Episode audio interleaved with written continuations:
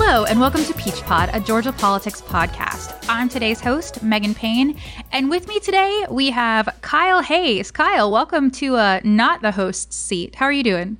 I'm doing great. It's kind of weird to sit in this chair. I almost, as soon as I clapped us in, I almost started doing the intro, but I'm excited you're hosting today. I almost forgot to do the intro because I was waiting for you to do it.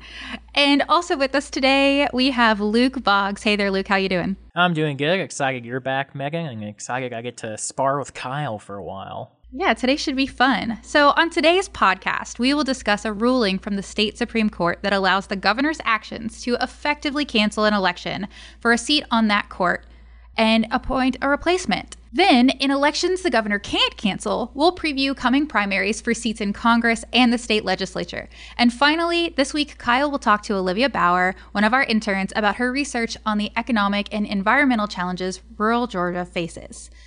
So, Let's go ahead and get into things, shall we? Last week, Georgia's Supreme Court ruled that Governor Kemp can effectively cancel an upcoming election and appoint the successor to State Supreme Court Justice Keith Blackwell. Kemp retains that power, which is usually reserved for filling vacancies. Despite the fact that Blackwell still sits in his seat today and will sit in his seat on June 9th when the election for Blackwell's seat was scheduled to be held. The court interpreted the state constitution's provisions related to vacancies in a way that invites gaming of the calendar and raises questions about whether the governor's appointment powers should be changed. Kyle, I know that you've been keeping up with this story and how things have evolved. Can you give us a little background on this issue? Yeah, so if you haven't been keeping up with this, it is yet another interesting chapter in the governor's appointment powers. Um, it feels like the governor gets the opportunity to appoint somebody new in some position in state government just about every week. Um, but in this instance, uh, Justice Blackwell, he sits on the state Supreme Court.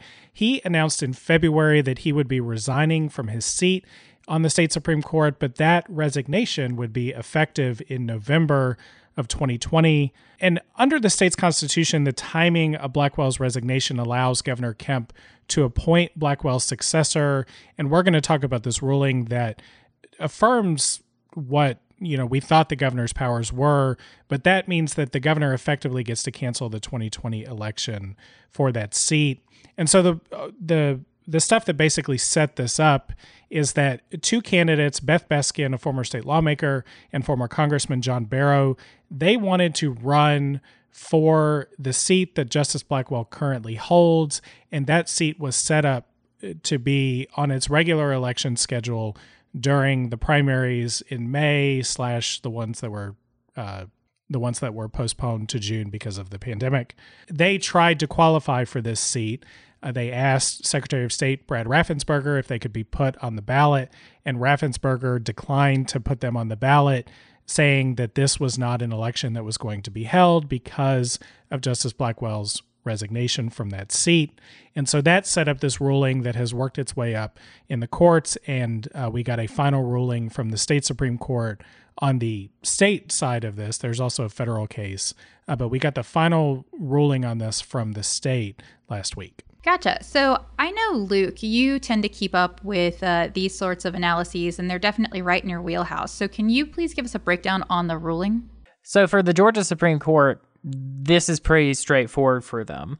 They are looking at this from the perspective that in the event of a vacancy, the governor has the power to appoint a justice and that justice then will not have to will not have to face election for a certain amount of time. And so, since there will be a vacancy in November, then that means the governor does have the power to appoint, and that means there will be no election. And part of what affects their belief in uh, that effectively canceling the election is the fact that they view the election process and the appointment process as being equals constitutionally speaking, and that the Constitution does not prefer either process. And so, since we know the governor knows that there effectively will be a vacancy because Justice Blackwell said that he would be resigning, and the governor accepted that resignation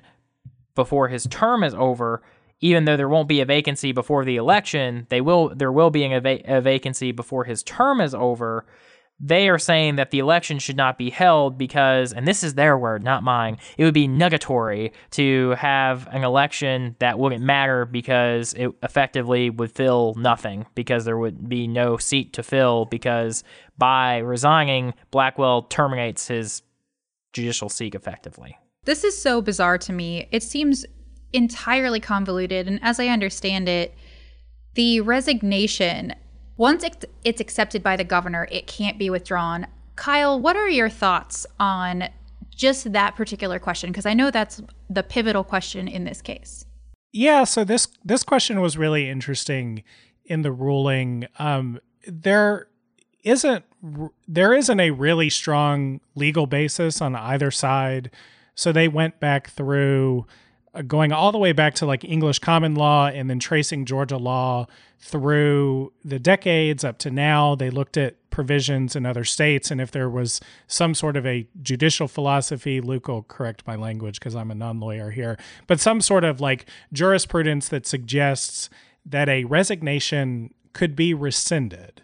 And why that's important is that the case in the in the eyes of the 6-2 majority the case turns on whether or not Justice Blackwell could rescind his resignation before it takes effect in November, which, if he did rescind it, would take away this issue of there being a vacancy.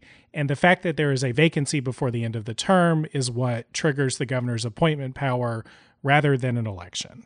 So that was the central question to the case. There wasn't a lot of strong legal basis on either side of that. So they basically decided, and, and I believe, Luke, you can correct me if I'm wrong, they essentially create precedent now that a resignation, once it is unequivocally in a written form given to the authority that can accept the resignation, in this case, it's the governor. Once it is given unequivocally in a written form to the governor and the governor accepts it, that's a distinct action of acceptance by the governor, then it cannot be rescinded, which then triggers this other set of outcomes that results in the election effectively being canceled or in some cases you could say delayed for two years because the person that is ultimately appointed by the governor they will end up on the ballot in 2022 but that seat will not be on the ballot this year. Yeah i think that's a good summation of what the majority says but i agree with the minority that like this rescission point is really not important. Um, they really the the minority opinion says it's not even determinative at all uh, for them for themselves.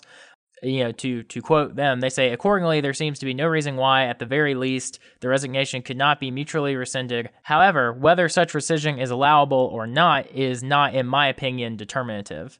Um, what they really think the case turns on, and I, I tend to be of this view as well. And I want to point out here, this is not some liberal dippy you know hippy dippy judge. This is one appointed by Nathan Deal, um, our former former Republican governor. Um, they they are far more uh, viewing this case from the framing that what really matters when uh, looking doing an analysis of this issue is that from the Georgia Constitution there is a expectation, a right, they would argue that Supreme Court justices defaultly are elected by voters. That is how you get on the Georgia Supreme Court is you are elected by the voters. And the appointment situation is the in case of emergency, this is what's there how how you deal with a emergency vacancy. And that issue is one where I think there's a lot of debate that you should and could have, uh, but the majority really skates over it. So this would be a good time for me to point out the fact that the Georgia Supreme Court is a interesting animal that has some interesting viewpoints. Uh, and sometimes it's good, sometimes it's bad. But w- one thing I would say about them is they go they go further than being like textualists. And I'm not talking about like originalists, which they kind of a lot of them are that as well. You know, trying to like dive into the original meaning of you know the Georgia Constitution and things like that. I'm far less against that, but the the thing that they tend to do is they tend to take the literal meaning of things and go so deep into what what is before them that they sort of like lose the ability to apply common sense to situations. And so, in their view, since there is nothing in the Constitution that explicitly states the provision for elections is superior to the appointment process, in their minds, there is no possibility that it could be superior. Whereas if you are looking at the document as a whole and reading what the intentions probably are, uh, you know, just based off the fact that the default position is for justices to be elected, it would then be a pretty logical conclusion that if that is what the constitution what happens all else being equal that that is the preference of the constitution. Whereas to them since it, there is no place that explicitly states we you know the constitution as a document prefers elections then they they see them as equal. I want to ask y'all a quick yes or no question for the sake of context. Did blackwell attempt to rescind his re- resignation? Not that i'm aware of. I haven't seen any reporting that suggests that he would have, and and he seemed clear in his reasons when he first uh, issued his resignation that he was doing this for reasons not related to the job. That he wanted to go and spend more time with his family. Um, he wanted to wait like nine months before he decided to go spend time with his family, but but that was his reason. Okay, that's what I thought, and that's based on what I had understood was the case. I Wanted to ask y'all just to make sure, though. Going back to what Luke said about how the Constitution doesn't account for a mutually agreed upon rescission. And knowing now that Blackwell didn't even attempt to rescind his resignation, do we think Blackwell is in on it and intentionally allowed Kemp to make these decisions and be able to appoint this justice? Or do we think maybe he's sitting back wishing he would have hung on to his seat a while longer so the election could have occurred as planned? I think that's the real question that's important in this context as you talk about more broadly about the governor's appointment powers, um, because I would believe that Justice Blackwell, he's a member of the Supreme Court. I think he understands the arguments that are at play here. It would not be out of the realm of possibility that he could see how this would play out. Um, and so I think, Luke, getting back to what you were talking about related to whether one provision of the Constitution related to filling the seat of a justice, whether it's an election or an appointment, whether or not one is supreme to the other.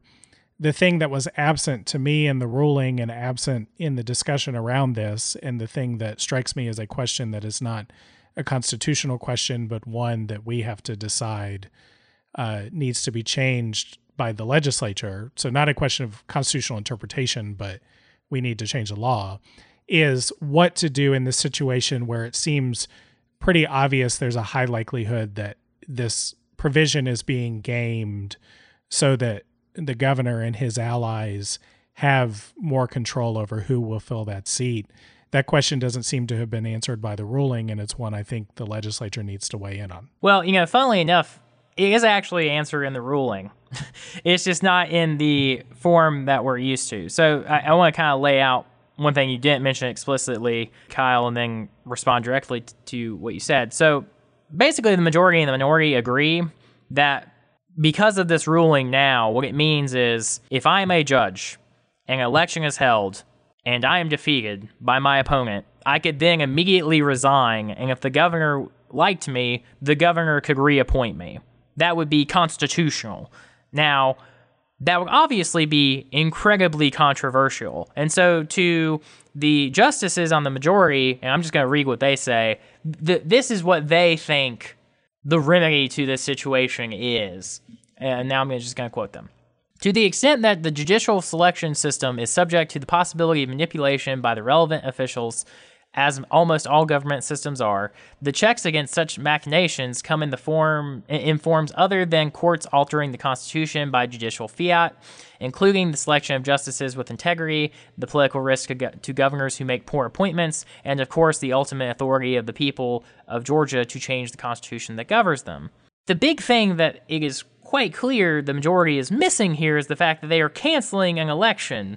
And so it's really hard for voters to be heard when, by decision building upon decision, they are building a clear jurisprudence built on giving the governor and giving political power holders ways to cancel the will of the voters. And so when they are basically making the argument that the way that you remedy this if you don't like it is by having the voters rise up and change things through elections, makes it really hard when the thing you're doing is canceling elections. Yeah, I mean, it's a high bar to clear too when the expectation is that the remedy is a new constitutional amendment that changes the Constitution. A, a constitutional amendment requires a two thirds majority in the House and the Senate, and it requires a 50% plus one vote in a referendum on the ballot among the people. That's a pretty high bar to clear. And when the issues that are at play here are whether or not people can like exercise their the the political preferences that they have. Like you know it's one thing to select the justice that you prefer in an election. It's another thing to run through this entire constitutional amendment process. And i think that that gives rise to sort of a, a broader discussion here that can be had in terms of remedies because there's sort of two versions of this issue related to the governor's appointment power. The first one is the one that is set out in the Constitution that we've been talking about as it relates to Supreme Court seats on the state Supreme Court. There is a second element to this, and that is that in 2018, the legislature adopted a change to statutes that had the appointment and replacement powers for district attorneys. And Luke, I don't know if you know if it's some other positions, but have that appointment power mimic what the process is for state Supreme Court justices. But that actually uncovers for us that to change that appointment power would only require a change in statute. But as it relates to what Governor Kemp has been doing with his appointments, you know, we've talked about what he's done on this Supreme Court seat. He also failed to appoint a district attorney in Athens. He waited more than 88 days after Ken Mauldin announced his resignation. That mean that also included 64 days of waiting after Ken Mauldin actually left office to reach this deadline that allowed him to effectively cancel a DA's election in Athens, um, which avoided sort of a more policy, politically rev- relevant outcome of a criminal justice reformer, reform minded prosecutor in Deborah Gonzalez likely taking that seat. Um, so I think that this warrants sort of a broader discussion of the governor's appointment powers and its political and policy implications, but you're dealing with two sets of remedies in terms of how to move forward in making this process more fair and more accountable to voters. I think what this really highlights is again the remedy that the majority says exists in, you know, from their opinion, which is their their logic is if Kemp is truly abusing his powers you know, if Blackwell and him had a conversation that resulted in this election being canceled for whatever reason, um, and you know, Kemp using the appointment power uh, for the DAs in a way that voters do not like, then in the minds of the majority justices, that should result in Kemp being fired from the job of governor in an election. And you know, again, the thing I think this is just not recognizing is how consistent this narrative is uh, about democracy being at risk in Georgia and how this just contributes to that opinion, even if um, they are legally right in their ruling, which I don't think they are, um, or logically right, which again, I don't think they are for the people that do think they're right and for them themselves, they need to look for ways to uh, make democracy seem like it's actually working in Georgia because because right now, by by all accounts, it's really not. And I think this is just another ruling in a long line of rulings that you know will will be in, in the history books of like how democracy died in Georgia, and hopefully, you know the the next part of the tie will be and how it came back. you know, when, when when we're on the upswing again. You know, another layer to this, Luke, is the question at hand here is whether or not voters have been harmed by having an election taking taken away from them. There's actually a broader discussion on whether or not elections for Supreme Court justices are a good way to seat justices in those seats anyways. The the Brennan Center for Justice, a, a progressive criminal justice reform minded organization, um, they actually recommend getting rid of elections for state Supreme Court justices in general and and you may wonder to yourself you know we've spent the last 25 minutes like defending the right to an election for state supreme court justices. How do we entertain this idea that some progressives think an election shouldn't happen at all? Um, but their argument is that these elections already are not very accessible to people. They're not high profile elections that people pay a lot of attention to. They tend to be nonpartisan so you don't have partisan cues, but you also have the problems of do you want partisan cues given to voters for uh, officials elected in the judicial branch? Um, but as a result of voters not paying very much attention to these elections, it means that corporate interests tend to be the ones who shape discussion around these elections by dumping a lot of dark money into these races and airing ads that, you know, can cast one candidate or another unfairly on sort of obscure issues that actually they're important to a corporate interest and maybe not important to your average voter. You know, voters are not super in tune with these elections already. And so if you're actually looking for a, a broader solution that makes a court system more fair, more accountable to democratic, you know, the, the democratic inclinations of people in general, some system of appointments where the appointments are set up by a bipartisan commission that has really clear nominating criteria for the people who can be nominated to be considered for appointment by somebody like a governor that that actually may be a more effective way and a more balanced way to have sort of the democratic inclinations of people ultimately represented by the justices that end up sitting on these courts. So it would seem that there is consensus, even among those that don't necessarily agree that an election should occur, that something is rotten in the state of Denmark slash Georgia. Sorry for the convoluted Shakespeare reference there. Um, so let's go ahead and talk about the possible candidates that Kemp can choose from. I know we have Sara Doyle, who is uh, the Georgia Court of Appeals judge. We have Carlton LaTain, also known as Tane Kell, the Cobb Judicial Circuit Superior Court Judge, Shawn Ellen LaGrua, um, the Atlanta Judicial Circuit Superior Court Judge, and J. Wade Padgett, Augusta Judicial Circuit Superior Court Judge. What can y'all tell us about each of these potential candidates? And is there one that sticks out as possibly a leader? Yeah, I, and I actually think this is a good segue from what we were just talking about because the way this works in Georgia is a judicial nominating commission provides a short list of candidates that the governor can choose from. You know, there may be questions about whether or not that process is is a bipartisan fair process. Um, but these are the four names that the governor has to choose from to appoint a successor for Justice Blackwell if there was sort of a leader in the clubhouse in my mind, it might be Sara Doyle because she has sort of been in this conversation for a while. She was considered by Governor Deal. It was reported that she was a top two candidate when Charlie Bethel got appointed to the state Supreme Court over her. Sara Doyle also qualified to run for the seat that is being vacated by Justice Robert Benham. Um, I'm a little unclear where that election is, but but she is somebody who's been in these circles for a little while. Among the other three, I don't know that there's all that much notable about their records. From what I could tell, J. J. Wade Padgett had a little bit of like tough on crime vibes to him in one case, he opted to sentence a man to six months in prison despite a recommendation of probation in that case.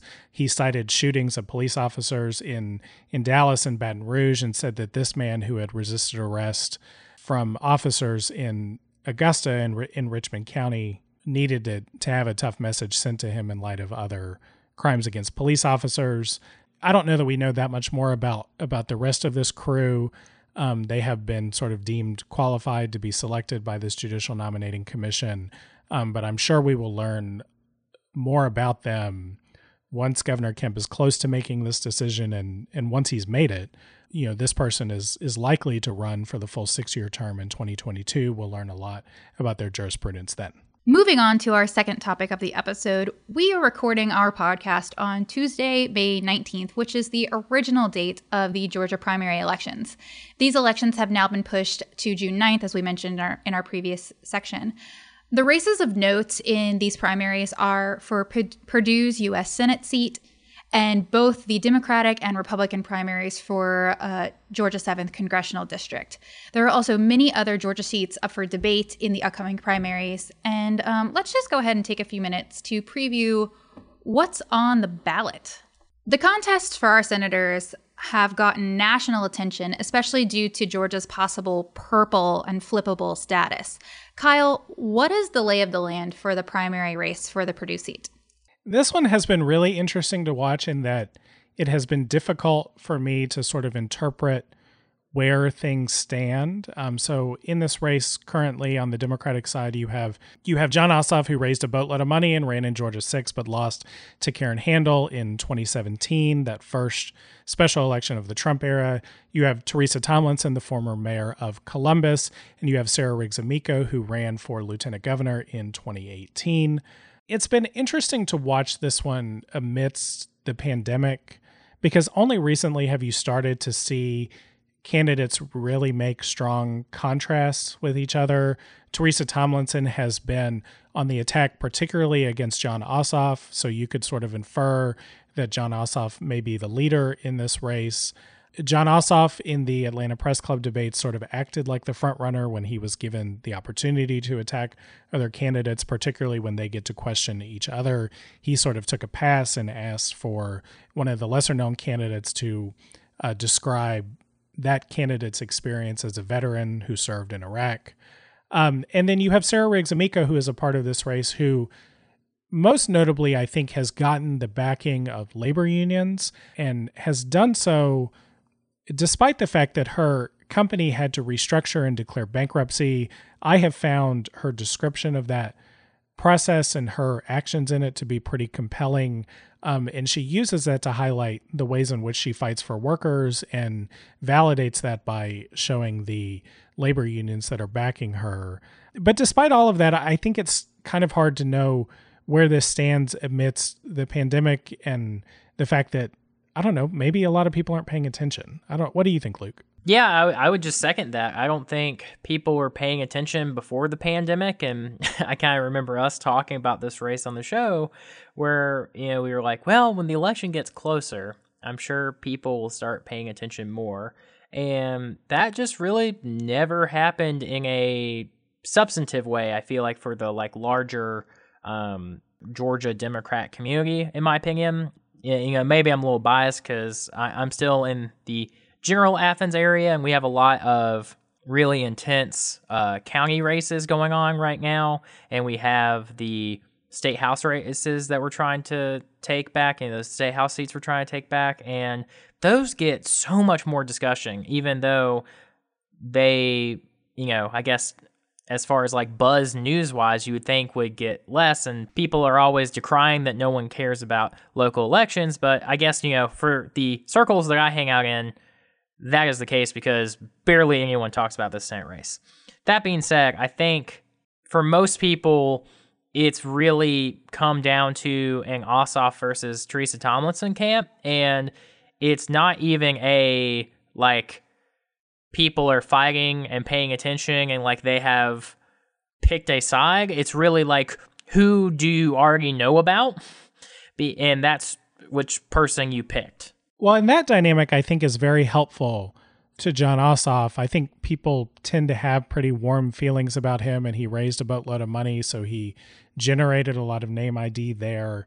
I sort of wonder how much substance is behind that. And I think that sort of informs the contrast that Teresa Tomlinson has tried to pull in this race. Uh, she recently released a memo, the AJC reported on it, where she went after Ossoff on his lack of experience compared to her experience as the mayor of a city. And most notably, amidst the coronavirus pandemic, she is uh, beginning to note that she was the public safety director, which I presume is is part of her duties as mayor of Columbus when she was mayor. Uh, um, depending on Columbus's uh, staff size, that actually might have been its own position. Oh, I wonder if she held it before she was mayor. I mean, she says that she was public safety director, which brings to mind the uh, lack of public safety that is being ensured by her political opponents and and uh, officials in Washington. She also notes that she hits Ossoff on the fact that Ossoff could not beat Karen Handel despite raising a boatload of money, um, and that she feels like she can perform adequately in the Metro Atlanta area. Um, and she can expand on what she refers to as the Stacey Abrams model and improve margins in rural Georgia that would give her the votes to top Perdue in the general election in November. Um, and so she basically makes this argument that the lack of attention on this race and sort of the I mean, I would describe it as sort of lazily picking Jon Ossoff if if it just doesn't appear there's an alternative there that that sort of feeling that she gets among national democrats would be potentially forfeiting an opportunity to put the most competitive candidate out there in November. You know, Ossoff obviously would have his own retorts to this um, when he's been pressed by Teresa Tomlinson when he had an opportunity to sort of throw an elbow at her in the debate. There was a question about polling and how Ossoff performs in polling, and Ossoff fired back, Your campaign is so uncompetitive that they didn't even poll you in one of these, you know, Republican or or internal polls. And pretty much all um, the Republican polls I've seen. Yeah. Yeah. I mean, Ossoff tends to be the one who gets polled, um, which I think sort of contributes to to her, to Tomlinson saying that sort of it's sort of a lazy approach by national politicians or national political organizations to sort of write this primary off in favor of Ossoff. I think that's the dynamic you've got. And then I don't really know where Sarah Riggs Amico sits in that. Like, does she pull votes from either one or? So I think that was the status quo a couple months ago. Uh, in my, I, I want to lay one thing out here. I'm not paid by the Ossoff campaign. I have not spoken to Jon Ossoff except that one time I kind of like said hello, Jon Ossoff, as he walked into a room. I voted for him, and I'll say why I did, and maybe that kind of will explain the dynamics of this race. Because I will say coming into this race, I was a very solid Jon Ossoff skeptic. I like he was I, I really would have ordered it. Like I was thinking of Teresa Thompson, Sarah Riggs Amico, and then him. And uh, I think the reason why Teresa Tomlinson got ran, uh, rigging off is because if you were in the state of Georgia and you pay attention to Democrats at all, I think maybe you know within two hours of David Perdue being elected, I was aware that Teresa Tomlinson was p- planning on running against him.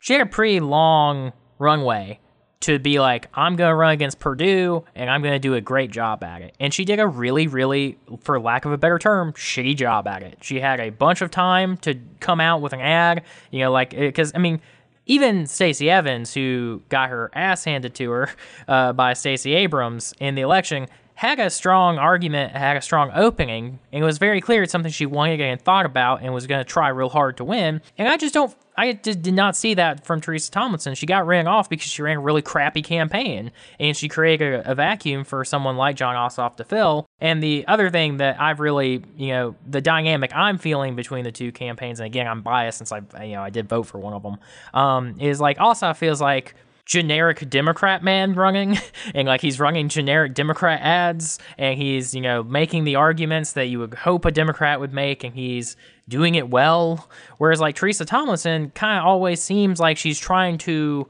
recover from her initial six months of not doing a great job. And every ad feels like a reintroduction to Teresa Tomlinson, which is like something you can do if you're an incumbent who's had like a crappy first two years and you need to turn it around. But, you know, when you're when you're having a crappy campaign, you can't just like relaunch it every couple months, and that it's kind of feeling like the early days of the John McCain 2008 campaign, where they were just trying to rebrand themselves every five minutes. Yeah, I'd say that the the Ossoff like kind of gen- generic Democrat man really kind of rings true, and it's very much a mirror of what we're seeing with the Democratic pr- presidential primary, right? Like we've got Joe Biden, the very stereotypical Democratic man not super. I mean, he's a little bit more notable because of everything that's going on with Tara Reade, um, which thankfully Ossoff does not have. But then we have Ossoff, who's just very, very similar, like generic white dude who is running as a Democrat. Ideally, like what I really wanted to see was Teresa Tomlinson really come out of the gates swinging because when I first saw her declare, I was like, yes, I want a woman in this seat. Um, I want a female who can like really stand up and hold her own. And I really want to flip Georgia, not just Democrat, I mean, Republican to Democrat, but to see her to see us also put a woman in power and really change the status quo. And we're just not seeing that. And I also don't see that with a, uh Sarah Riggs Amico. I just don't find her to be a very strong candidate either. I, I, I honestly am kind of finding all the Democratic candidates to be a little bit lackluster. Um, and I wish that weren't the case. I wish I weren't saying that, but that's the reality that we're in, I think. Well, I think the challenge, you know, I think there's a couple of challenges for Teresa Tomlinson and Sarah Riggs Amico that could be liabilities in a general election, um, particularly with attacks by Republicans. For Sarah Riggs Amico, she is constantly asked about the bankruptcy that her business went through. I find her response personally to be quite compelling. I think she uses it artfully to point out broader structural issues that are not were things that were not caused by her company, but that she, as a responsible business owner, used her power to protect workers in her company and she can leverage that experience to protecting workers in the US Senate. I think she delivers that message well but it also lends itself to a 30 second ad that calls her an irresponsible businesswoman that let her company get run into the ground. I think that's what Republicans will say. For Teresa Tomlinson, she has come under a lot of criticism by other candidates in this race. And we should say there is a group of lesser known candidates that I think is not likely to be very competitive. I will give a shout out to Maya Dillard Smith who in the Atlanta Press Club debate really showed herself as a compelling champion for working class people. But in doing that, she took on Sarah Riggs Amico and uh, Teresa Tomlinson for being a part of the haves, while Maya while Maya Dillard Smith is a part of the have-nots, and questioned Teresa Tomlinson's relationship with the African American community in Columbus. Part of this is rooted in a situation where uh, prison labor in Columbus was doing work for the city, including things like cleaning golf courses. That was a really a really blunt distinction that was put out there by one of the other candidates in the debate. She says that this was a state program, but she got questioned and berated over and over again about whether or not she was a credible public servant in the interests of African American people in her community. And the thing that I think is really challenging with Teresa Tomlinson's rationale for why she is the most electable is if she is constantly the subject of attacks saying that she doesn't have a good relationship with African Americans, she will not be a good representative for African Americans in Washington. Republicans can use that to depress enthusiasm for her among that community, and that undermines her case that she can build on the Stacey Abrams model. Um, I think that's sort of a dynamic that is is very challenging for Teresa Tomlinson right now. So, moving into the primary elections for the Georgia 7th Congressional District, Luke, there are a lot of female powerhouses now involved in the Georgia 7 election, and this includes an endorsement from AOC. Do you think that will affect the outcome of the election, especially as it relates to the Democrats? I don't think it will, honestly. If endorsements were the determining factor, then Teresa Tomlinson would be blowing Ossoff out of the water because she has far more endorsements uh, than he does. Uh, though Jon Ossoff probably has the most coveted endorsement in Georgia besides Stacey Abrams and having John Lewis's endorsement. Um, the, you know, I, I, I just don't think people really noticed endorsements that much. It'll make some deci- you know some people's decisions on the margins, but um, I think this race is really far more competitive than the Senate race because I, I, I feel like everyone who's in that one has a bit of a shot in it, and I am looking for that one to be a surprise in either the outcome or the margins. Gotcha. And just to be clear, I'm referring to the Nabila Islam endorsement um, from AOC's leadership PAC, which sort of more or less counts as an AOC endorsement. Uh, running against her in the primary is also Carolyn Bourdeaux, Um, and she's also gotten quite a number of endorsements. Kyle, would you give us a, run- a rundown of kind of the rest of the field and what's going on in this election? Yeah, I mean, I think you have in this race, you have Carolyn Bourdeaux, who's kind of the finish the drill candidate. She almost got there in 2018. She lost to Rob Woodall by like 400 and change votes. Then you have Nabila Islam, who who has the potential to fill the sort of true blue progressive primary challenger type role similar to Alexandria Ocasio Cortez's role in New York in that primary election. And then, interestingly, in this race, you have Zahra Karinshak, who's a state senator. Um, I can't remember if she resigned her seat to run for this or not. I think she did. But she, when she entered the race, she was touted, particularly by the AJC, as a really compelling candidate. She is a veteran. I think she had, it was believed she had good capacity to raise money and opponents of Carolyn Bourdeaux would sort of naturally raise the question of whether or not Carolyn Bourdeaux can finish the drill, given that in a massive Democratic wave election uh, in a very swingy district, Carolyn Bourdeaux did not win in 2018. Um, also included in this race, you have Brenda Lopez Romero, who I think we are familiar with. We talked to her on the show, and we are familiar with her as a member of the legislature, but it, it just doesn't seem like she has gained a ton of traction there. Um, and then there's there's a group of other candidates involved, but I to me the dynamic that I'm looking for, absent any polling that I've seen, is sort of Bourdeaux as the favorite, Nabila Islam as as the progressive challenger, and then I don't know exactly where to put Zahra Karinshak, but you know it as described, she is supposed to be competitive in this race as well. So we've gotten a rundown of the Dems in the Georgia 7th uh, race. Who do we have on the Republican side of things? So on the Republican side, to me, the highest profile candidate is is State Senator Renee Unterman. She was the champion of the heartbeat bill, the anti-abortion bill in the legislature. And I am honestly surprised that she is not just a shoe in who won this race going away. Instead, her main competitor appears to be Rich McCormick, who is a emergency room physician. Um, he has landed endorsements from Club for Growth and the House Freedom Fund. Uh, the AJC described that he leveraged that into a pretty good fundraising quarter, and he he raised the most money of any candidate last quarter, and is competitive with with Renee Unterman on cash as we head towards this election an interesting dynamic to me that I have noticed in this race. You would think in a general election that one of the biggest liabilities for Renee Unterman might be the fact that she championed the anti abortion legislation. It is something that has galvanized Democrats, encouraged Democratic women in particular to run for the legislature. And when you apply that dynamic to a seventh district that is getting bluer and bluer, that just seems like bad news for her. It has come up in this primary about whether or not that would be bad news for her, whether or not Republicans would be reckless in putting her forward as the nominee in such a competitive district. But the thing that stands out to me about that argument is like Democrats can sit here and make it, it makes a lot of sense. It seems like it would be a driving dynamic in a general election. Democrats are not voting in the Republican primary in Georgia 7 meaning it is actually uh, incumbent on her Republican challengers to argue in a Republican primary that being the most anti abortion candidate in the race is actually a liability.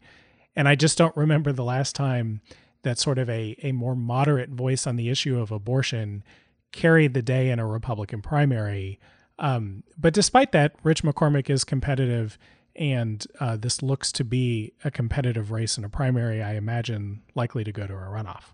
Well, there's lots of other reasons Republicans wouldn't like Renee Unterman. Uh, you know, she is a longtime state senator, and you know, famously is the you know was was the committee woman for Health and Human Services and was pretty infamous for killing a lot of bills that had a lot of momentum because she could.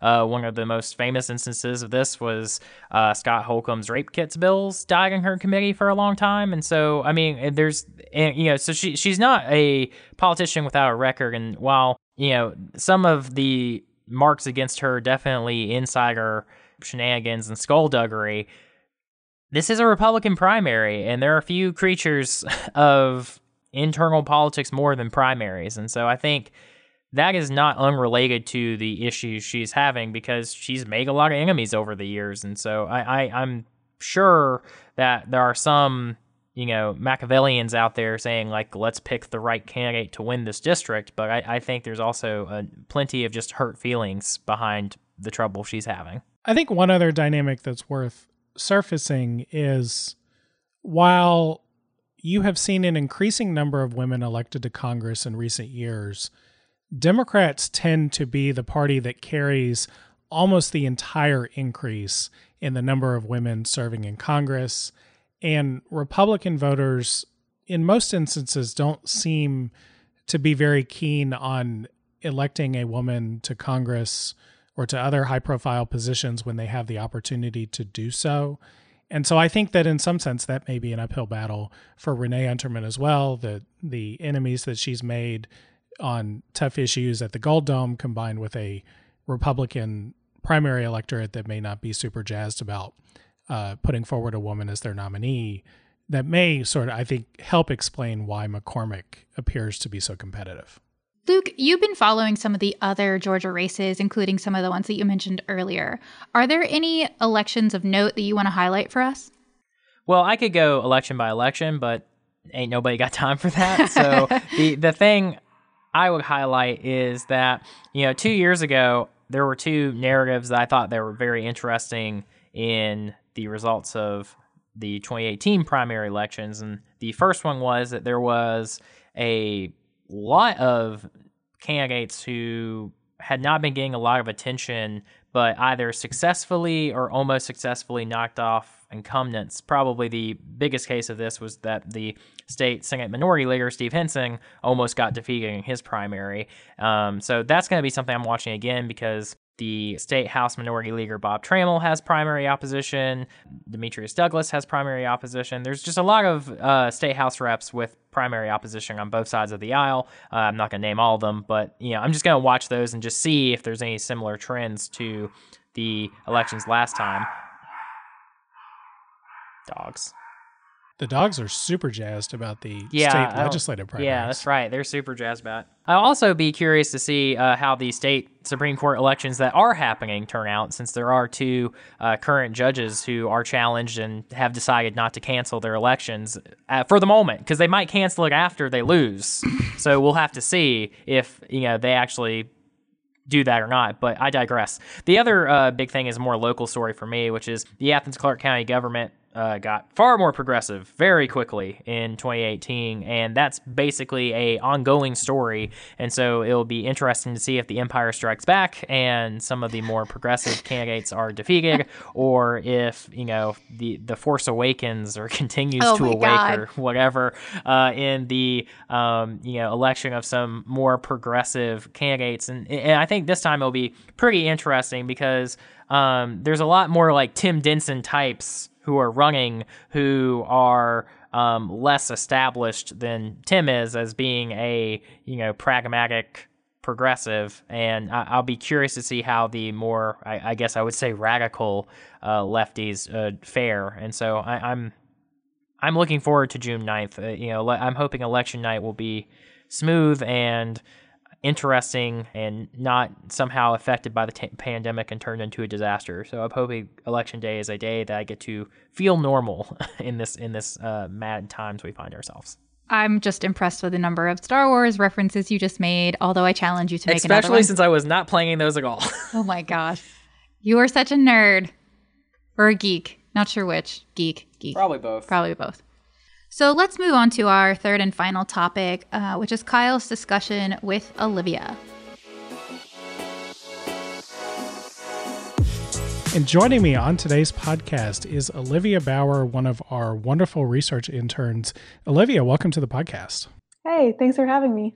Um, so we are actually welcome you, welcoming you back on the podcast on what is actually your last day of your internship. Um, we have been really appreciative of the work that you've done for Peach Pod this semester and last semester. Um, and we wanted to talk with you about the the big project that you've worked on for the last couple of months or so. Um, you have a new series of newsletters on our website, and and for our listeners, you can find links to this in the show notes for this episode. Um, on your your newsletter called Peach Press, where you dive into issues in rural Georgia related to economic development, environmental problems, problems with healthcare access, a lot of the really complex and vexing problems that policymakers face in terms of supporting rural areas of our state. Um, so can you just describe for our listeners, you know, you you brought this to me about halfway through your internship that you were interested in in working on this project and working on these issues. Can you just describe a little bit for our listeners your interest in these rural development issues? Yeah, uh, thanks for that in- introduction. Basically, almost half the world lives in rural areas, and they face really unique challenges because of their distance from resources such as solving issues to access to healthcare, education, information, jobs. They all require special attention. And I really learned that for the first time during this in- internship here at Peachpod. And I saw that underdevelopment of rural areas in Georgia was more serious than I had previously known. And it seemed to be getting worse. The articles I was reading made it seem that way. And so I wanted to do a series of newsletters to focus on these rural issues uh, this semester, especially to educate myself and others on the challenges that sparsely populated areas face. And these are places that supported Governor Kemp this past year. So I especially noticed it because he was the one that was making budget cuts that reduced services to these areas, which aggravated the problems that I've been investigating. And so I just really felt like coming to an understanding about the issues that rural Georgians face can help reach some sort of rural urban consensus on how to address the problems that the state faces without ignoring any group's issues. So, your newsletters cover sort of a variety of issues across across different issue areas. Sort of at a high level, can you describe for us what some of the most significant challenges that face rural Georgia are? Yeah, I think that the main thing I found is a lot of issues in rural development are interconnected. So rural areas have low economic growth, and then healthcare barriers and spotty broadband coverage they discourage investment in these areas. And so, since jobs in agriculture and manufacturing have been disappearing due to automation, and also just because of the lingering effects of the recession, because some of these jobs never returned after the recession in these areas, it really makes it difficult to restart the economy and revitalize these areas. And so, the, there's a a shrinking population that's also aging without being replaced because young people are moving away instead of staying, you know, to have more access to hospitals and high speed internet and things like that. And uh, so there's medical needs that are growing with this aging population, but the rural healthcare system is deteriorating and rural hospitals are struggling to stay open. And I found that almost half of the rural hospitals in Georgia are at high financial risk. And then this the physicians there are aging as well in rural areas, and not a lot of medical professionals want to move to rural areas. So there's a real succession crisis in less populated areas for physicians, but other medical professionals as well. Um, so, one rural development issue that may not immediately come to mind for our listeners is that of environmental damage. And you actually began this series by taking a look at the water pollution crisis down in Juliette, Georgia. Can you just describe for us what happened in Juliette? Yeah, so there's a Georgia power plant in Juliette, and it burns coal to create electricity. And I learned that coal ash is produced as a side effect of burning coal, which is a toxic residue that contains metals that can cause cancer, inhibit development, cause all sorts of medical issues. And so they dis- dispose of coal ash in these manufactured ponds, is what they call them. And these ponds are often unlined, and this causes the chemicals uh, to leach into the ground and it can pollute groundwater supplies. So the residents around the plant in Juliette were suffering from higher rates of cancer, and the water was tested and it found to have the metal chromium in it. So residents of Juliette were tired of their situation being ignored by lawmakers, and they bottled up the dirty water that was being run in their town, and they took it to the Capitol to protest and made headlines. And they were starting to get legislation through this year, which is how I came across the story when compared to sort of smog choke skies over big cities, people often don't consider environmental damage in rural areas. How widespread are other instances of, of environmental devastation in rural areas across the country? Yeah, I had never heard of coal ash before I began seeing legislation about it this spring when I was investigating rural issues. So, and it shocked me because there's a number of disastrous coal ash pond breaches over the past 50 years. Uh, even the largest toxic waste spill in U.S. history was a coal ash spill. It happened in 2009 in Tennessee when a dam broke and 9 million tons of coal ash spilt or, yeah, 9 million tons of coal ash broke and spilt over a billion gallons uh, over 300 acres and uh, destroyed homes and contaminated rivers and ecosystems. And there was also another large spill in 1967 when a Virginia ash pond spilled 130 million gallons of toxic coal ash waste into a river and killed hundreds of thousands of fish and resulted in three decades of ec- ecological damage. And there's also been collapses in the past 10 years into Lake Michigan and in North Carolina. And the it causes severe damage to the river ecosystems and pollutes the fresh water in these states. Yeah, I think it's just a helpful reminder that these issues are prevalent everywhere. You know, there's a lot of political forces that weigh on, you know, protections against pollution, um, whether or not local governments have the ability to police these things, but also sort of deregulation at the federal level that allows uh, incidents like these to happen. Um, so I think it's helpful for folks who, you know, who may have heard a little bit about the water crisis in Juliette, who may um, may be a little bit familiar with some of these other issues in rural areas around the country to remember that you know it's just not it's not just urban areas that that face these problems and when you sort of improve your policies around pollution and environmental protection you're going to have benefits across the board um, another challenge that rural Georgia faces is the inability to keep hospitals open. You you touched on this a little bit, um, but why does healthcare access in Georgia continue to be a problem? Uh, I, I think a big part of the problem is insurance. So rural populations are more likely to rely on public payers and also more likely to be uninsured. The uninsured rate, uninsured rate in rural Georgia is 38%, which is 8% higher than in urban areas. And so reliance on Medicaid and Medicare for hospital payments leads to deficits because these payments are lower than the patient's actual medical costs. And so in more populated areas, payments from patients with private insurers will balance the costs. But in rural areas, there's not enough privately insured patients or enough supplemental aid from the government to offset this deficit to their medical costs.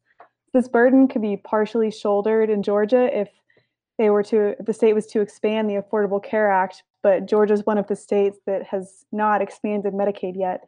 And so seven rural hospitals have closed in Georgia in the past 10 years. And the US in the US as a whole, a large majority of hospitals that have closed in the past 10 years were in states that haven't expanded Medicaid. So I think expanding the ACA is really a crucial first step to solving this issue in Georgia. Yeah, I think the big issue there, I mean, particularly, you know, you and I, Olivia, are talking amidst the coronavirus pandemic. Um, and it has become clear to me that this the pandemic itself is not an issue that only is affecting big cities like New York City where they had you know one of the worst outbreaks in the country but another place where we have one of the worst outbreaks in the country was down in Albany in Dougherty County. And then I read today that over in Hancock County there is also increasingly a, a problem with COVID-19 there. And so you have this situation where you've had this erosion of the availability of healthcare, the lack of investment by the by the refusal of the state to expand Medicaid under the ACA. And all of that has contributed to this lack of healthcare infrastructure that's like really needed right now. Um, and so it's it's confusing to me. You know, we'll talk a little bit about some of the politics of this in a minute, but this is a very challenging policy issue. But the solutions are out there, and if the the state was to make more adequate investments in, in rural healthcare infrastructure, the, the benefit of that would accrue mostly to voters who tend to vote Republican, who tend to back the the party in power in our state, and yet our state has sort of continued to drag their feet on providing adequate solutions to this issue.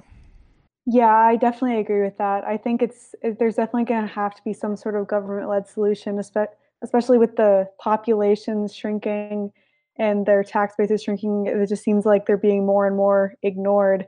But the only solution really is for the government to have to step in and help out because there's no way for the rural population to have faith in sort of private insurance companies or privatized healthcare that's going to step in because it wouldn't be cost effective or profitable for them to do so because the areas are just so sparsely populated.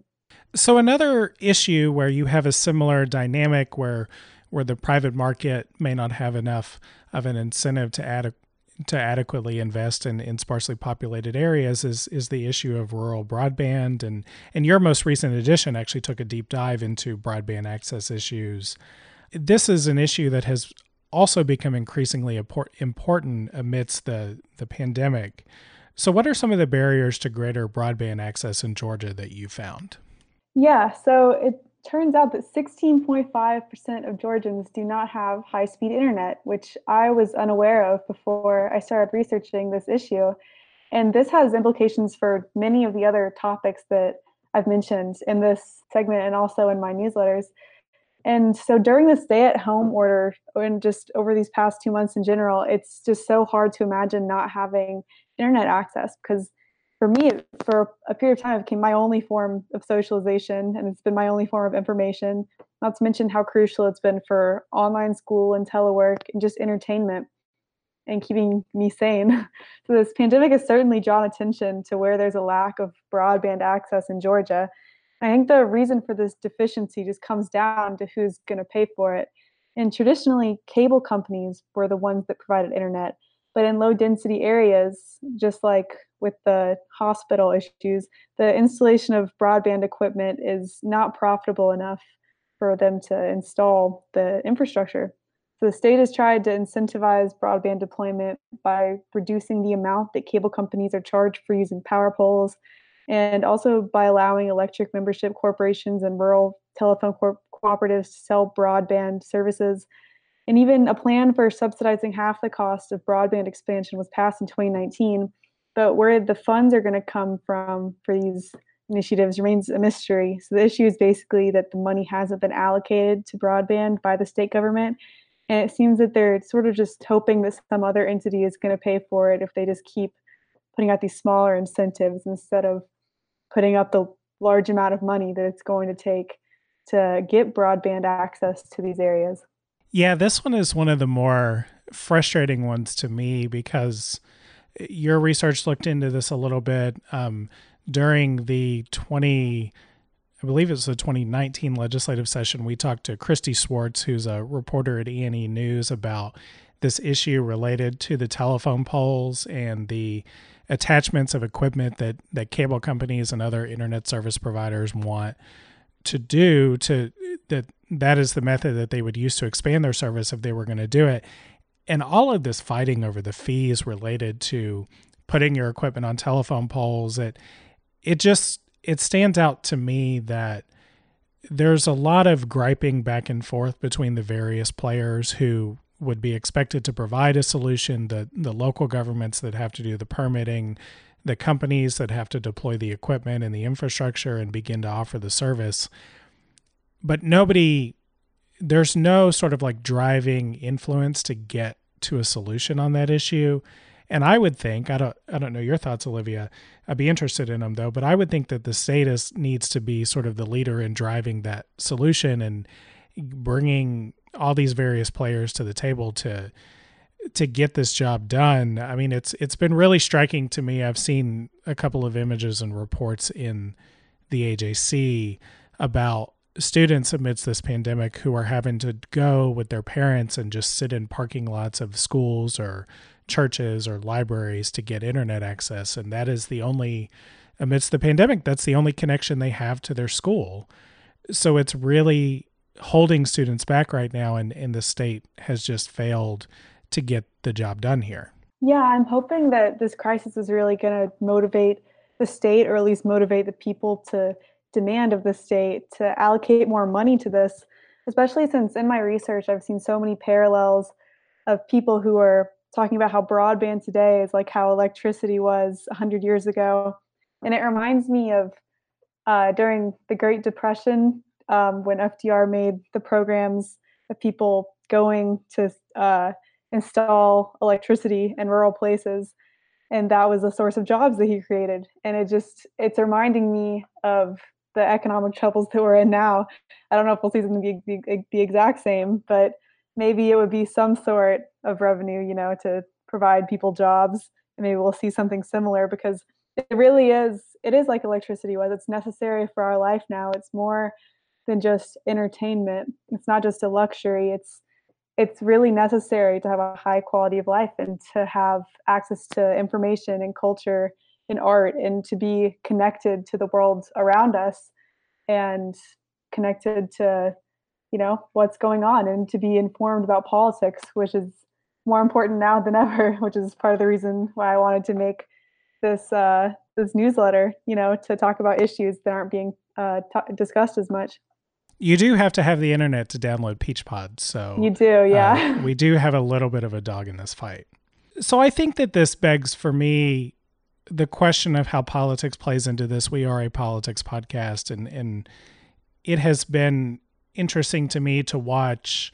You know, I had been saying that one of the most influential things that I thought the Speaker of the House, David Ralston, was going to do. He he started to lead this effort in 2017 through the this uh, establishment of a Rural Development Commission.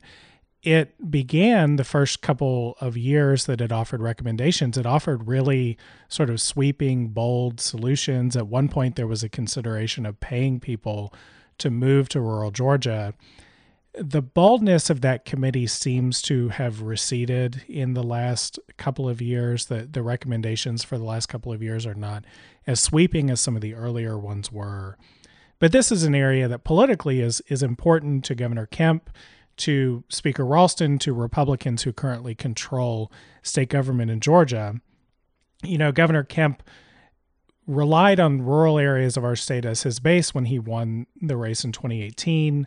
Um, but a lot of the challenges that rural Georgia faces suggest greater opportunities for government intervention, whether it's the expansion of, of subsidies for healthcare, like we've talked about, expansion of government subsidies for broadband, publicly financed infrastructure projects to deal with water pollution.